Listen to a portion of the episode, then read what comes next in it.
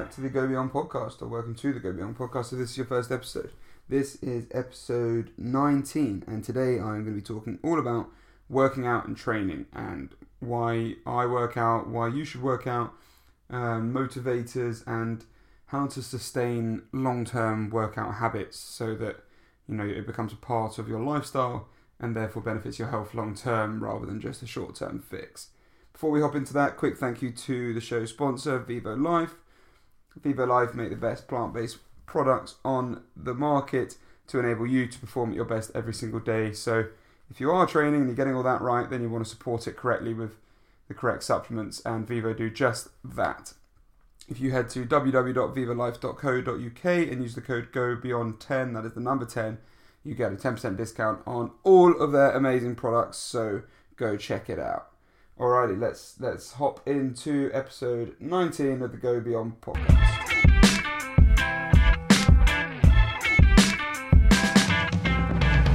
Okay, so today's topic is all about training, and I want to answer or put out a few questions, and those are why do you train, how are you training, what are you training for, and how are you going to maintain that training. Uh, we'll cover more than that, but that's kind of the basis of it.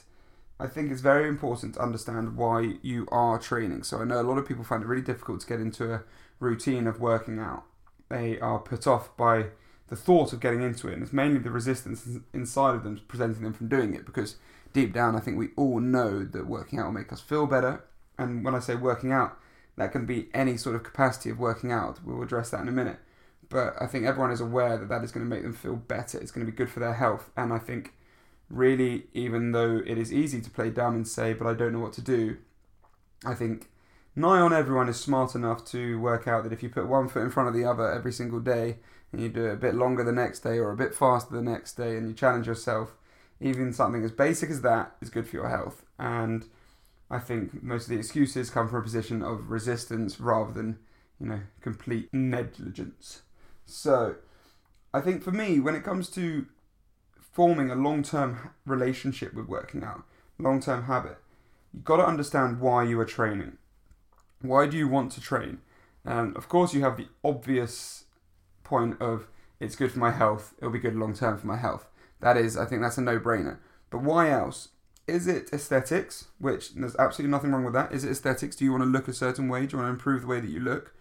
Is it to be a better athlete? Is it to move better? Is it to remove chronic pain? Perhaps you're someone who suffers with back pain um, or neck pain from sitting too long at a desk, whatever it is. Understanding why you train is vitally important, and I believe that it's important to have more than one motivators to get you into the gym or get you out of the door. So the first, may be for most people in my experience, could be aesthetics. But what is the second? Because at some point, the sort of gains that you're going to make, that infamous word, gains, they're going to slow down and you'll continue to make them, but they're going to slow down and it's going to become less motivating than it was in the first place when it was really easy to make a change. So, what else? Why, why else do you want to train? Is there something to do with your way your body moves, or is there an injury, or is there something that you can set about improving?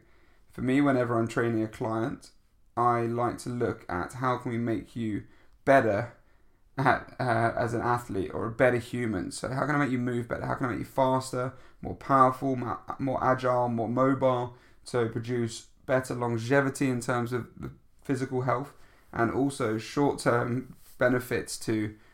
It sounds ridiculous, I say it to a lot of clients, but say you were to just stumble and fall off the curb, preventing you from rolling your ankle in doing that. Or if you were to stumble off the curb and a bus was coming, preventing you to get hit by that sounds ridiculous, but to be able to be more athletic and more useful within your body is a very important thing to me. And I think once you switch someone's mindset around to it, they quickly understand that it is to them also.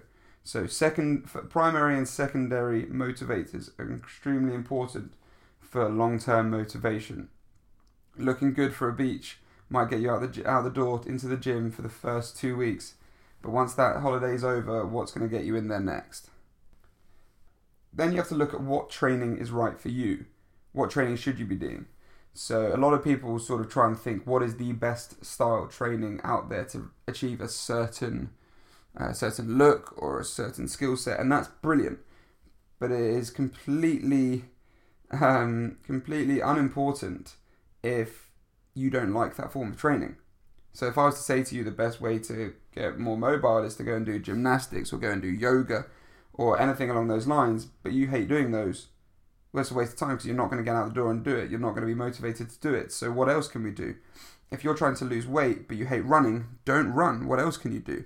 If you hate spinning, don't spin because everyone else is doing it. And if you hate doing HIIT in a dark room with bright lights and uh, bright flashing lights and big bold music and being shouted at, don't do it just because that is the fad. You don't have to do it. There are so many different ways to achieve what it is you are after.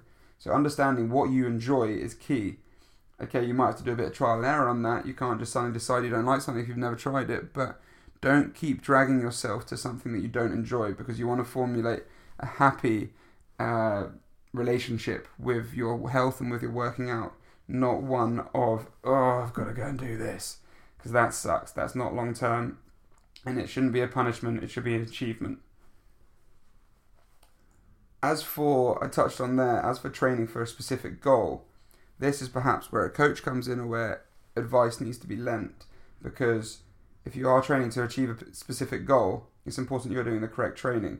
So, are you training for power? Are you training for speed? Are you training purely for weight loss? Are you trying to become more mobile? Are you trying to fix something? This type of training you are doing and the guidance you are getting from that is important.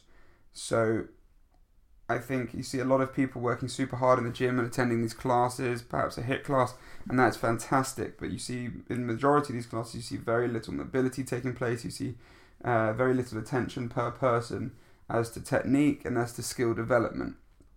So you need to sort of have a think about how you can deeper layer that. Do you need to get a coach for a short while? Do you need to think about the classes you're attending? Do you need to do a bit of more research? Uh, that is the role of the coach in my eyes to, to further improve those areas and to provide an expert opinion and to, to take that away from you, to take the responsibility of that away from you as a person wanting to get better, taking it on them themselves and implementing it for you and making it completely achievable. But the style of training you are doing is very important for reflecting the outcome. Majority of training methods, as long as diet is correct, will end up in a weight loss, so we'll end up improving aesthetics.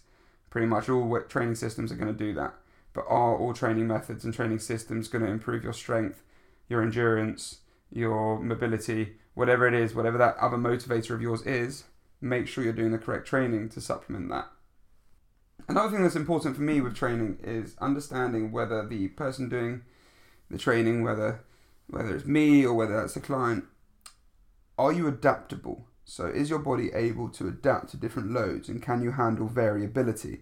This is perhaps more important for someone who's further along the lines in their training. But if you are someone, say a a runner, say you love going on a run, how adaptable is your body and can you handle the variability of a different run? So, for example, you may be able to run six miles at a good pace, but can you sprint 100 meters without uh, putting yourself at risk of injury? Can you can you charge up hills? Can you charge down hills? How capable is your body at handling that variability? Same with if you're someone who attends yoga classes frequently. That's fantastic. Love yoga, but how able are you to adapt to running for a bus or sprinting for a train or running away from danger? How would your body deal with the variability that it is faced with? And you do not need to be able to do absolutely every single form of training. I constantly put myself in that, that wormhole because I just ch- want to challenge myself to be able to cover as many bases as possible, but it's not necessarily the most effective manner of training. Um, you need to you do need to have some sort of specified goal and specified skill set that you're chasing, but make sure you're not completely one dimensional because because to be a full all round athlete you need to be able to handle variability.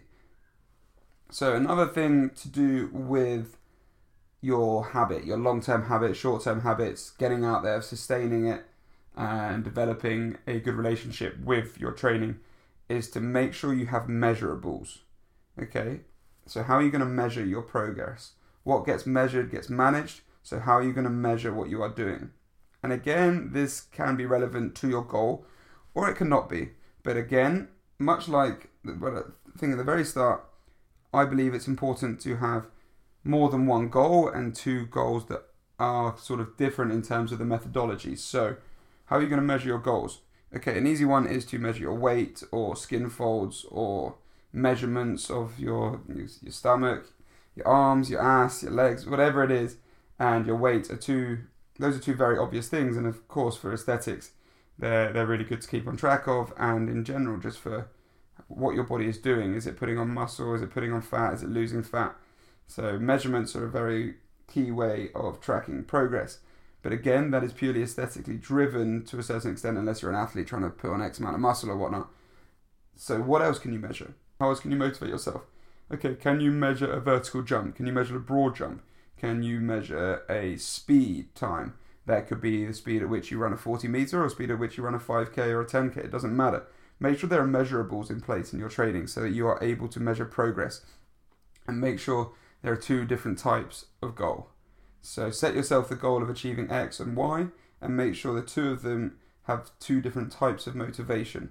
That way, um, that way, when one is sort of dissipating, the other can take control and come to the forefront and drag you out the door and drag your trainers on and whatnot. I think that's about everything I wanted to cover. Very short episode.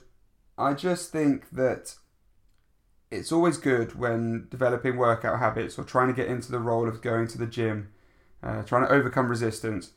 Before, or even if you are in a state now where you're training, just take a step back and ask myself, why am I training or why do I want to train? What do I want to achieve? What's the look I want to achieve? What's the physical capability that I want to achieve? And how's the best way to go about doing that?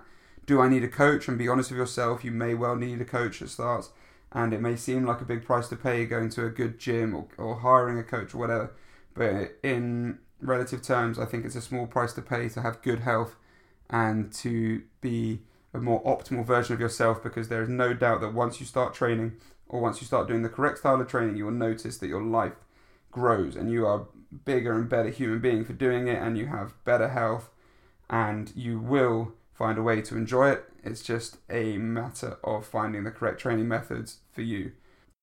Awesome as ever, I hope some of that is of help and can be put to use.